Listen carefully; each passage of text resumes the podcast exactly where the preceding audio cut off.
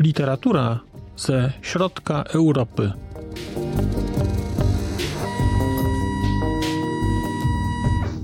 Podcast okołoksiążkowy. Dzień dobry. Witam Państwa w kolejnym odcinku podcastu Znak Litera Człowiek. Przed mikrofonem Marcin Piotrowski. Dzisiaj mam książkę, której nie miałem pierwotnie w planie czytelniczym na, na wrzesień. Książkę Anny Malinowskiej Od Katowic idzie słońce. Wydaną dosłownie kilka miesięcy temu przez wydawnictwo Czarne w ramach serii reportażowej. I nie miałem tej książki, mimo że o niej słyszałem, to nie miałem tej książki w planie, bo uznałem, że no, książka jest aktualnie nowa, książka jest popularna, książka wydaje się jest promowana i że chyba nie ma potrzeby o tej książce mówić. A potem doszedłem gdzieś do wniosku, że skoro robię miesiąc śląski, to jednakowoż nie ujmowanie w tym miesiącu książek, które gdzieś o tej śląskości jakoś mówią i są w miarę nowe i łatwo dostępne, jest jakąś formą intelektualnej i nie tylko intelektualnej nieuczciwości. To też, to też zdecydowałem się tę książkę wprowadzić i trochę przemeblować układ tego miesiąca. I od razu też wydaje mi się, że chyba zapowiem, że jednakowoż zdecyduję się na zrobienie materiału o książce Kajś, której, o której nie pisałem tylko, znaczy nie mówiłem tylko dlatego, że uznałem, że o niej wszyscy już słyszeli, ale ja, o niej nie, ja tej książki nie czytałem, ona u mnie dawno, dawno leży i też mam wrażenie, że no niefajne to jest, że mówię o Śląsku, a nie mówię o książce, która y, o tej śląskości mówi y, w sposób chyba przyzwoity i interesujący, biorąc pod uwagę jej popularność. No ale dość wstępu. Anna Malinowska Od Katowic idzie słońce. To jest książka, która, która jest zbiorem reportaży, właściwie takich tekstów reportażowych bardziej. Nawet nie wiem, czy one podpadają pod reportaż. Czy to jest Polska Szkoła Reportażu? No mam nadzieję, że nie. I że tutaj czytaliśmy rzeczywiste, czy czytałem rzeczywiste zdarzenia. To jest zbiór reportażu o Katowicach. Niby książka jest o Śląsku, ona tak naprawdę jest o Śląsku, ale głównym bohaterem tej książki są Katowice. I ja nie ukrywam, że bardzo lubię Katowice i tak jak lubię Śląsk, ale kiedy te Katowice zacząłem odkrywać, słowo odkrywać jest słowem wyjątkowo na wyrost, bo sugeruje, że coś naprawdę zostało odkryte, a, a, a to tak nie jest, no bo nie odkryłem Katowic. Nawet dla mnie byłem tam za mało, żeby, żeby cokolwiek mówić, że odkryłem w tym mieście. Natomiast Katowice mnie kilkukrotnie zaskoczyły i dzięki tej książce trochę zacząłem roz, rozumieć dlaczego. Nie wiem, na ile Państwo o tym wiecie. Ja byłem zaskoczony, kiedy dowiedziałem się, że nieco ponad sto lat temu Katowice to była taka mała wioska. Wychowany, dorastający w P R L u, wychowany na kulcie, na, na, na takim P R L owskim kulcie górnictwa. Byłem jakoś przekonany, że Katowice od zawsze były wielkim miastem. I kiedy gdzieś tam rozmawiałem ze swoimi znajomymi z tych Katowic, to nagle się okazało, że oni mówią, ale o czym ty mówisz? To przecież tutaj sto lat temu to była jeszcze wioska. I ta książka od tego się zaczyna, bo ta książka zaczyna się od takiej historii Katowic, kiedy Katowice stawały się, stawały się jeszcze nie miastem. One właściwie, właściwie były wsią, która dopiero zaczynała rosnąć. I ta książka ma takiego cichego bohatera. Tym bohaterem jest pierwszy, no wtedy jeszcze wójt, wtedy jeszcze wójt Katowic, Kazimierz Skiba, właściwie sołtys Katowic, Kazimierz Skiba. I ta książka jest bardzo ciekawie skonstruowana, dlatego że teoretycznie te kilka rozdziałów, które są w tej książce, czy kilka części tej książki, to są osobne opowieści. To są opowieści o różnych rzeczach związanych z Katowicami. To są opowieści wprowadzające w kontekst śląski. To są opowieści o ludziach ze Śląska, o ludziach, którzy na tym Śląsku czy w Katowicach byli ważni. W ramach tych opowieści są takie mikroopowieści jeszcze czasami, jakieś, jakieś, jakieś pomniejsze historie, które gdzieś tam w całości funkcjonują. I wydawałoby się, i tak mi się pierwotnie wydawało, że to będzie tak, że, będą, że to będzie zbiór takich historii, które, tak, zbiór takich klocków, które obok siebie leżą, a których jedyną, jedynym elementem, który je łączy, to będzie geografia, to będzie fakt, że dotyczą Katowic. Tymczasem okazało się, że wcale tak nie jest. I Annie Malinowskiej udało się, udało się dołączyć do tych rozdziałów drugie dno. A udało się dołożyć dlatego, że on, te rozdziały mają też wspólnych bohaterów. I mimo, że, mimo, że trudno powiedzieć, czy akcja, natomiast te rozdziały dotyczą różnych okresów historycznych. I jak mówiłem tutaj o Kazimierzu Skibie, czyli sołtysie, sołtysie Katowic, tym takim z połowy dziewiętnastego wieku, to później się okazuje, że potomków tego Kazimierza Skiby spotykamy w różnych innych okresach historycznych, których dotyczy ta książka, włącznie do współczesności. I jest to, dla mnie to było zaskoczeniem, że tak to się udało zrobić i jest to, jest to niesamowicie udane pokazanie pewnej ciągłości historycznej, pewnej ciągłości kulturowej, pewnego takiego szerszego zjawiska śląskości i przekazywania sobie pewnych rzeczy. Jak wspomniałem, na książkę tę składa się kilka reportaży, czy kilka tekstów i ja zazwyczaj mam takie zastrzeżenie do, do, do, do, do książek, które składają się z pomniejszych rozdziałów, które są od siebie jakoś rozłączone. Zazwyczaj mam takie zastrzeżenie, że te teksty są za krótkie. No, wspominałem o tym chociażby przy książkach Adriana Ciorojanu, kiedy mówiłem, że oczekiwałbym nieco dłuższych tekstów. Wspominałem bodajże o książkach dotyczących historii Czech, że też oczekiwałbym nieco dłuższych tekstów. A Od Katowic idzie słońce to jest książka, która ma rozdziały, powiedziałbym, idealnej długości.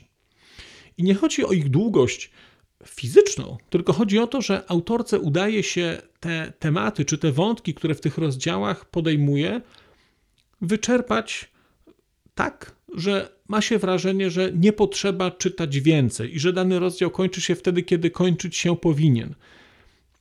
Dawno nie czytałem niczego z literatury takiej reportażowej, co miałoby taką cechę. Najczęściej mam wrażenie, że coś jest za krótkie i że zostało spłycone po to, żeby się zmieścić w czymś. A tutaj nie. Annie Malinowskiej się udało te rzeczy, udało się zbalansować to. I mimo, że te rozdziały są takiej długości, powiedzmy kil, kil, małych kilkudziesięciu stron, każdy z nich, to jest to wystarczająco, żeby te historię tutaj opowiedzieć.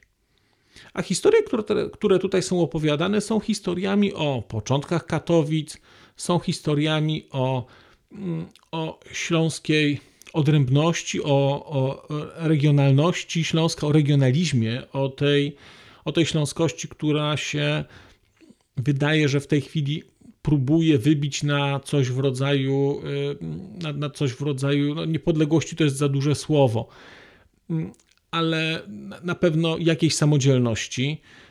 Są tu historie o ludziach, którzy próbowali walczyć z tym skażeniem. Są historie o przemyśle cynkowym. Dla mnie to było ogromne zaskoczenie. Sądziłem, że Katowice to jest węgiel i że Katowice wyrosły na węglu. Tymczasem okazuje się, że Katowice wyrosły na cynku.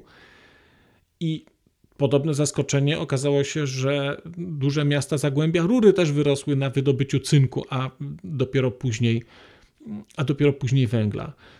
Są oczywiście, jest, oczywiście, są oczywiście historie o, o tych słynnych, bo znanych ogólno, na poziomie ogólnopolskim i pozapolskim chyba, dzielnicach takich jak Nikiszowiec. jest cały rozdział poświęcony tym śląskim malarzom, bodajże z Janowa, o ile dobrze pamiętam, takim głównym nazwiskiem, też nie pomnę już nazwiska, Ociepki, którzy malowali w sposób bardzo, bardzo specyficzny i, i to jest wyjątkowa sztuka. I jest to tutaj też, oni są pokazani, są pokazani i w kontekście sztuki, którą, którą uprawiali, ale też w kontekście, ale też w kontekście takich przemian społecznych, które miały miejsce wtedy, wtedy w Polsce. Dlatego, że duża część tej książki, duża część dotyczy, dotyczy okresu P R L-u i to takiego P R L-u, yy, powiedziałbym, z punktu widzenia górnictwa rozkwitającego, czyli, czyli lat siedemdziesiątych, lat osiemdziesiątych, kiedy to górnictwo naprawdę dużo wydobywa, kiedy tego węgla, kiedy górnicy są, ja pamiętam jeszcze z początków lat osiemdziesiątych ze szkoły podstawowej, co roku obchodzenie, mimo że pochodzę z Nowego Sącza, obchodzenie barburki, szykowanie tych czapek górniczych, akademii i tak dalej, to jest, to jest niesamowite, bo, bo, bo przecież taki Sącz nie miał żadnej koneksji ze Śląskiem, a jednocześnie ten kult, ten kult górniczy, górnictwa, wydobycia funkcjonował u nas i to nie było tylko w mojej szkole, tylko u wszystkich. Znaczy wiedzieliśmy, że jak będzie barburka, to będziemy robić te górnicze, te górnicze czapki, będziemy mieć, będziemy mieć jakieś akademie. Jest w tej książce też bardzo poruszający rozdział, czy cała część dotycząca pracy górnika, pracy górnika i niebezpieczeństw z nią związanych. I to się wydaje banalne, ale jest coś, o czym do tej pory Państwu nie mówiłem, bo przy każdej książce, o której do tej pory opowiadałem, gdzieś ten wątek mi umykał. Ja chciałem o tym powiedzieć, po czym gdzieś tam w tych notatkach uznawałem, że jeszcze nie teraz, jeszcze nie teraz.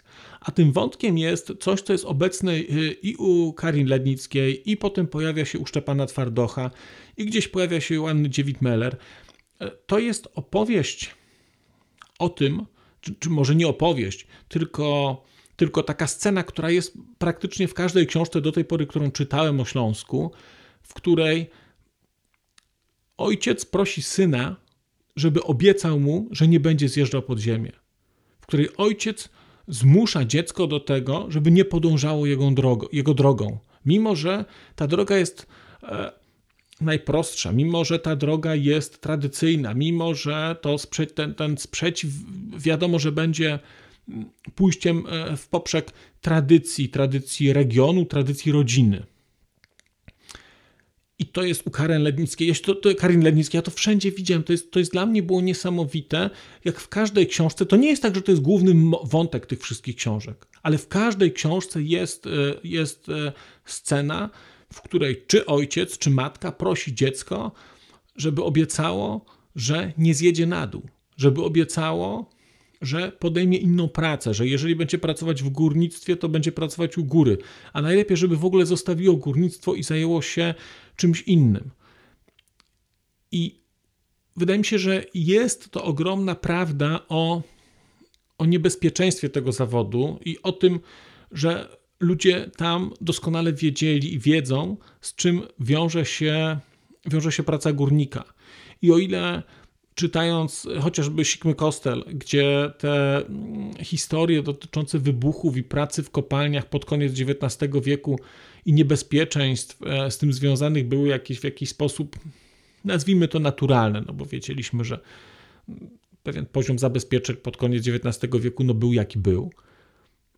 O tyle historie górników ze Śląska, historie, które wydarzały się kilkanaście lat temu, kilkanaście lat temu, kiedy wydaje się, że, że poziom zabezpieczeń, że poziom techniki jest już tak duży, że do pewnych rzeczy nie powinno dochodzić albo powinny być przewidywalne.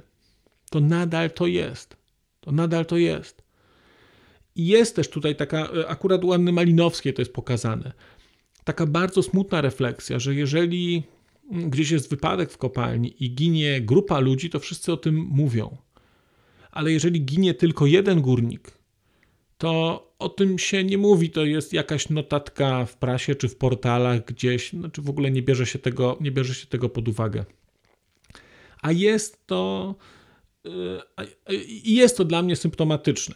Jest to dla mnie symptomatyczne i akurat przy okazji tej książki, bo tu po raz kolejny się to pojawiło, z tym, że tutaj jest cały rozdział o, o pracy w kopalni i o tym, jak praca w kopalni mm, utrudnia związki, jak ona niszczy pewne rzeczy. Jak z jednej strony jest wyborem drogi łatwej, bo wy...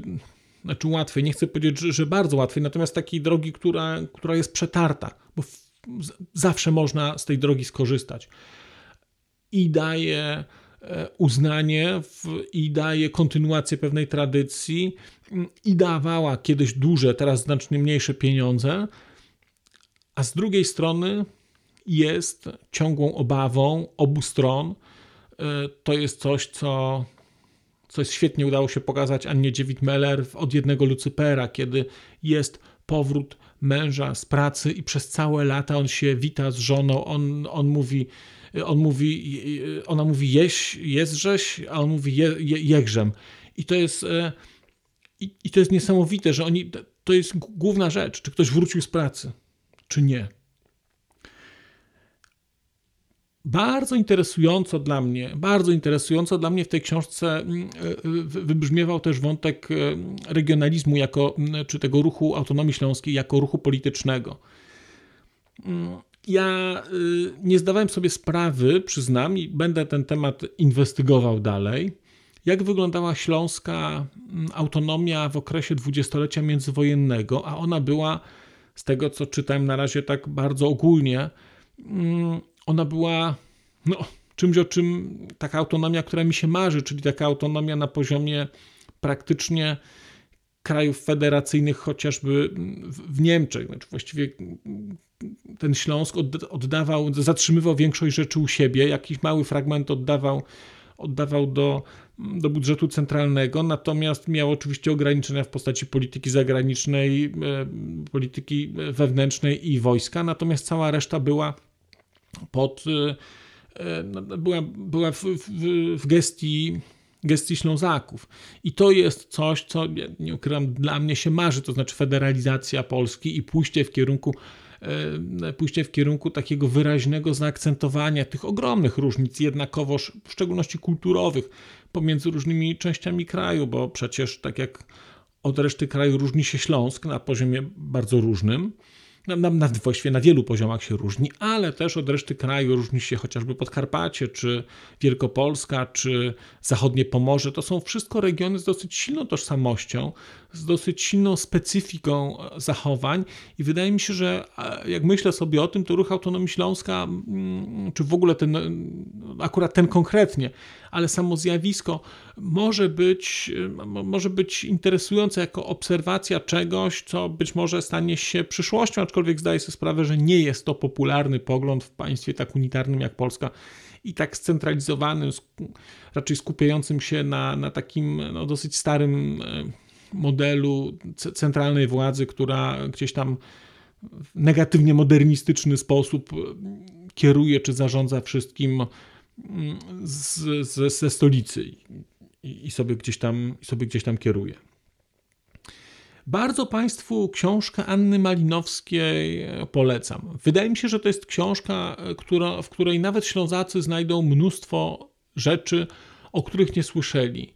Takich, takich historii, które gdzieś są, gdzieś są w tle. Nie dlatego, że ktoś je ukrywa, tylko dlatego, że samo dotarcie do ludzi, wydaje mi się, było bardzo żmudne i mi się, mam wrażenie, że, że Anna Malinowska ze swoim warsztatem dziennikarskim, bo Anna Malinowska, z tego co wiem, jest dziennikarką, taką, taką klasyczną dziennikarką, która docierała do różnych ludzi. Tu widać, że część materiałów powstawała przez długi czas, bo, bo one są rozłożone na, na osi czasu i widać było, że nawet wprost, wprost autorka pisze, że usiłowała się z kimś skontaktować, to na pewno nie były, nie były szybkie, szybkie zdarzenia, szybkie akcje.